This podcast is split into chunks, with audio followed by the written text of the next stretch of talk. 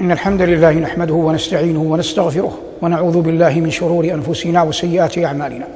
من يهدي الله فلا مضل له ومن يضلل فلن تجد له وليا مرشدا. وأشهد أن لا إله إلا الله وحده لا شريك له وأشهد أن سيدنا ونبينا محمدا عبده ورسوله. صلى الله عليه وعلى آله وأصحابه وعلى سائر من اقتفى أثره واتبع هديه بإحسان إلى يوم الدين وبعد. فهذا لقاء مبارك من برنامجنا في تفسير كلام ربنا جل وعلا. في هذا الجامع المبارك جامع الشاب عبد الله السويدان في مدينة الخبر. وعنوان لقاء اليوم قول الله عز وجل وقتل داود جالوت وهي آية في سورة البقرة. ذكرها الله عز وجل بعد أن ذكر خبر طالوت والنبي الذي كان في زمنه مع جالوت. وهذا أمر قد بيناه في لقاءات سابقة. إنما اليوم نتدارس قول الله عز وجل وقتل داود جالوت أولا نعرف بالرجلين. فأما داود فهو داود ابن إيشا وينتهي نسبه إلى يهوذا ابن يعقوب ابن إسحاق ابن خليل الله إبراهيم عليه السلام. فهو أحد أنبياء بني إسرائيل.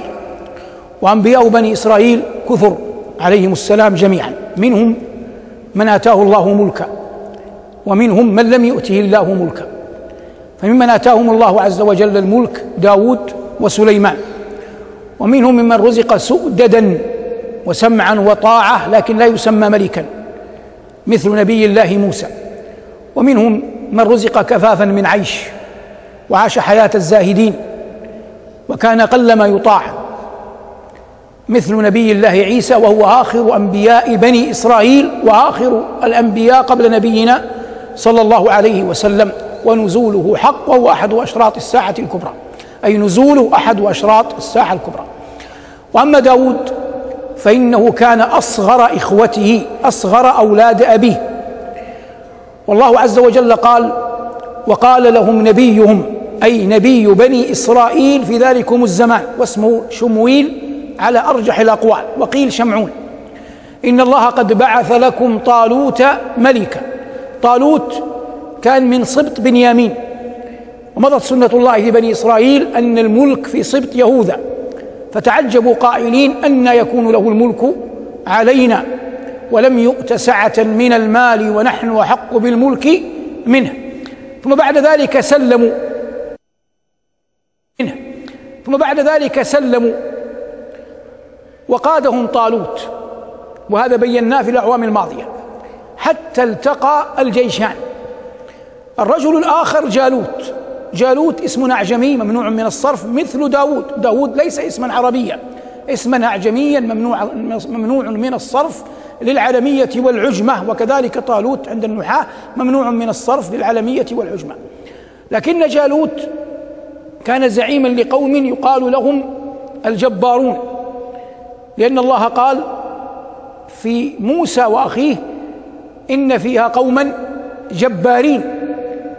فبعد مراحل بعد أطوار سنين التقى الجيشان بعد وفاة موسى بكثير. فالذي يظهر أن جالوت كان قائدا لمن؟ للجبارين. داود عليه السلام كان يرعى الغنم فسمع بجيش طالوت وهو أصغر إخوته فأخذ مقلاعا معه. والتقط حجارة قيل ثلاث وأخذها معه ومضى في الجيش يسلك مع الجيش.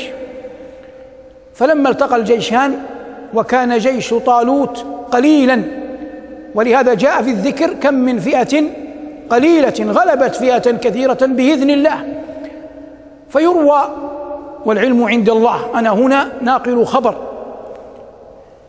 خرج جالوت من الجيش. وطلب المبارزة من جيش من؟ من جيش طالوت. كل ذلك يا أخي وداود ليس له ذكر يعرف. ليس له ذكر يعرف به.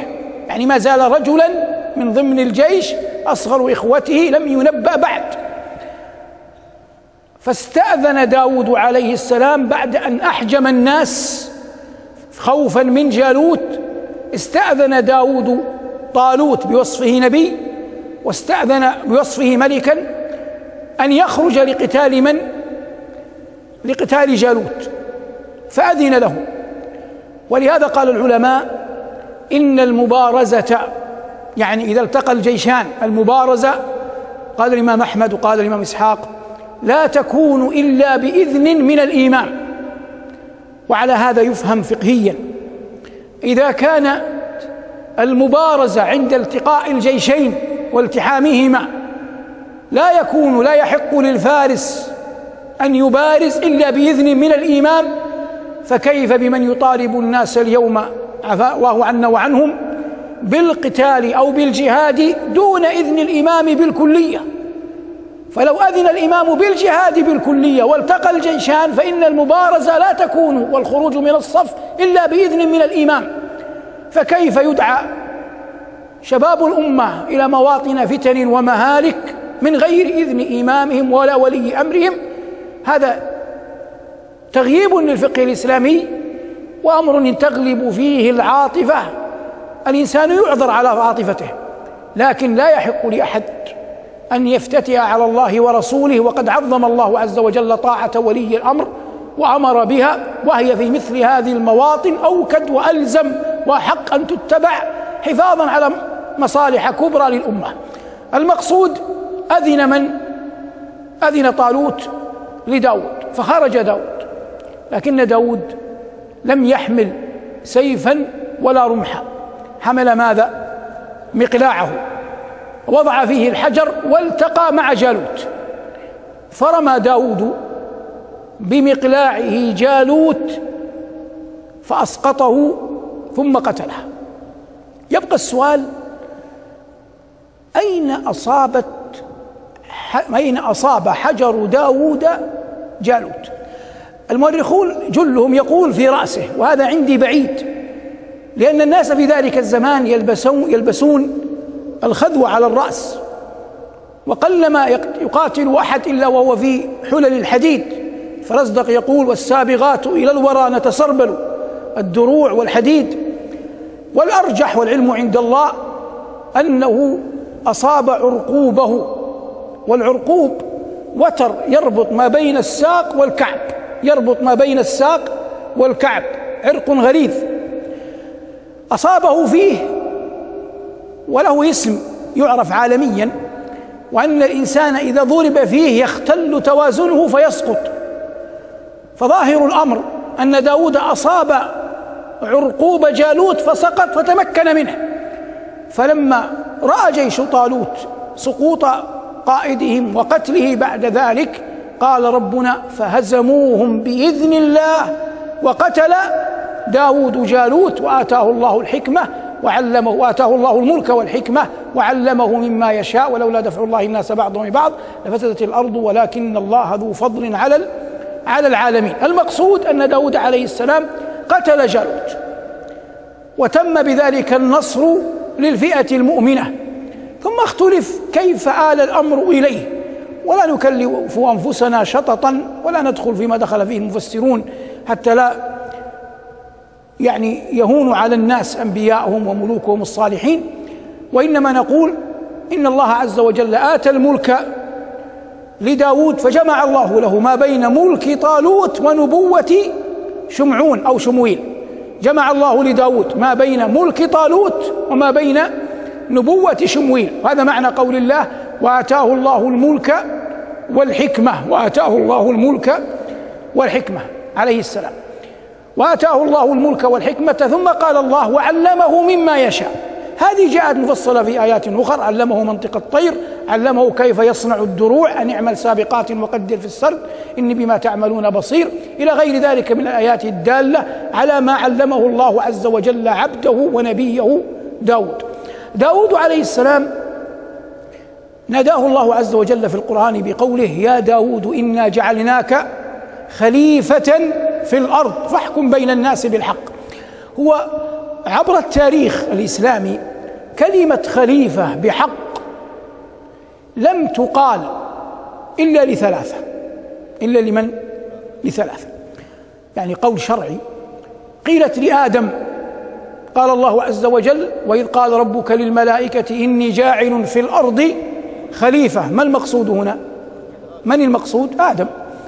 وقال الله هنا قال ربنا عز وجل في سورة صاد يا داود إنا جعلناك خليفة في الأرض. هذان كم؟ اثنان بقي واحد وهو أبو بكر. فإن أبا بكر رضي الله عنه وأرضاه كان المسلمون جميعا في زمانه ينادونه يا يا خليفة رسول الله صلى الله عليه وسلم. وأما من بعده عمر وعثمان وعلي فإنما كانوا ينادون بيا أمير المؤمنين ينادون بي يا أمير المؤمنين وإن كانوا خلفاء. هم خلفاء قطعا. عمر خليفة وعثمان خليفة وعلي خليفة. أما ملك بني أمية يقال لهم خلفاء تجوزا وإلا هم ملوك لأن الملك كان وراثيا عندهم وكذلك يقال عن ملك بني العباس وكذلك يقال عن ملك آل عثمان فإن الدولة العثمانية لم تكن خلافة بالمعنى الشرعي المعتبر وإنما كانت ملوك يتتابعون يتوارثونها توارثا. والمقصود هنا بيان أن داود عليه السلام ناداه الله عز وجل بقوله يا داود إنا جعلناك خليفة في الأرض فاحكم بين الناس بالحق. حتى يحكم بين الناس بالحق. لا بد أن يكون عالما بالحكم لا بد أن يكون فطنا لا بد أن يكون فقيها لا بد أن يكون عالما بدعاوى الناس وأحوالهم وهذا توفيق. ولا ريب أن داود عليه السلام نبي عظيم بمنزلة جليلة القدر عظيمة المكانة. الله عز وجل قال وآتينا داود زبورا وذكر الله عز وجل فضله في آيات كثر. لكن من حيث الإجمال من يريد أن يتولى القضاء كما تولاه داود وقد تكلم الفقهاء الشافعية والمالكية وغيرهم في قضية أن الوالي الحاكم يقضي بين الناس قالوا ذلك له إذا كان عالما بالشرع عالما بأحوال العباد.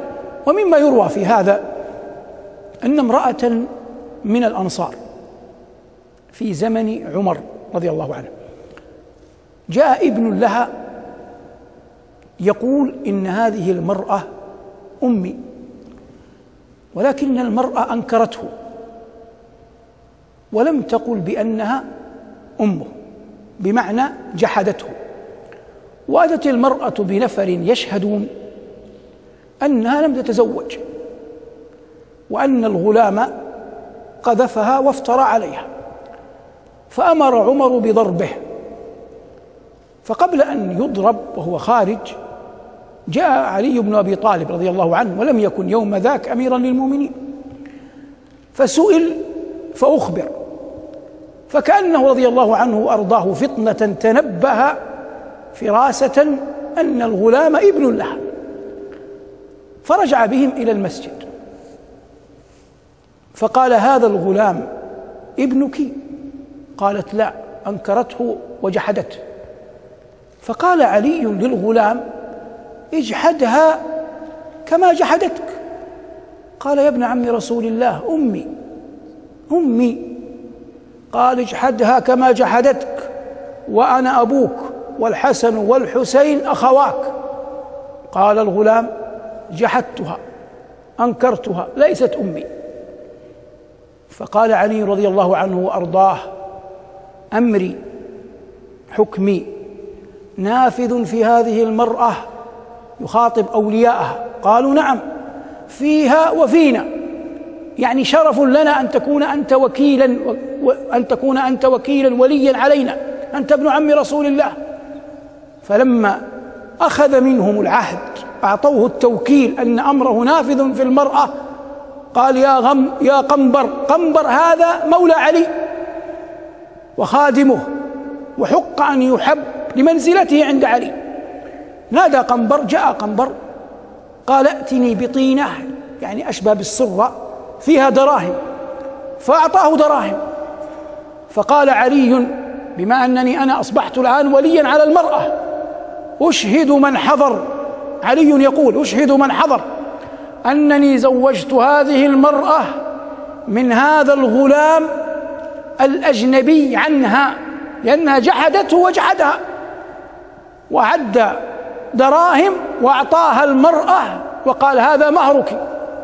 ثم قال للغلام خذ زوجتك وأتيني وأتني غدا وعليك أثر العرس. فصعقت المرأة وقالت يا ابن عم رسول الله أتوردني النار؟ هو ابني.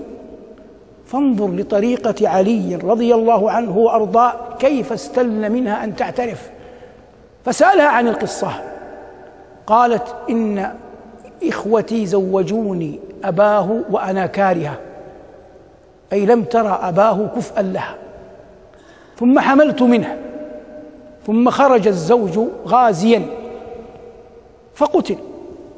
فلما ولدت الغلام أنفت أن أكون أمه. فبعثت به إلى حي من العرب رجاء التخلص منه. الغلام سأل فأخبروا فعاد إلى المدينة يطالب بمن؟ يطالب بأمه فلما قرت المرأة واعترفت وتابت ألحقه علي بها أي الغلام وأثبت نسبه إلى أبيه وإليها. والمقصود هنا أن من يتصدر لأمر لا بد أن يكون ذا قدرة عليه وإلا فليتركه لغيره. حتى لا يدخل الناس في أمور لا يحسنونها. وهذا أمر لا يعني أن عمر رضي الله عنه وأرضاه أقل قدرة من علي لكن الفضل يوزع. فأحيانا يوفق زيد وأحيانا يوفق عمرو. ولا غضاضة في ذلك فأنت ترى أنك أحيانا توفق لكلمة ثم تغيب عنها ويوفق أخوك في موقف آخر. وهذا يجري بين الأكابر ولا منازعة فيه كما يعلم كل أحد. والمقصود هذا تعقيب على قول الله عز وجل للعبد الصالح والنبي المبارك يا داود إنا جعلناك خليفة في الأرض فاحكم بين الناس بالحق. كل ما حررناه آنفا حول قول الله عز وجل وقتل داود جالوت وهي آية كريمة في سورة البقرة.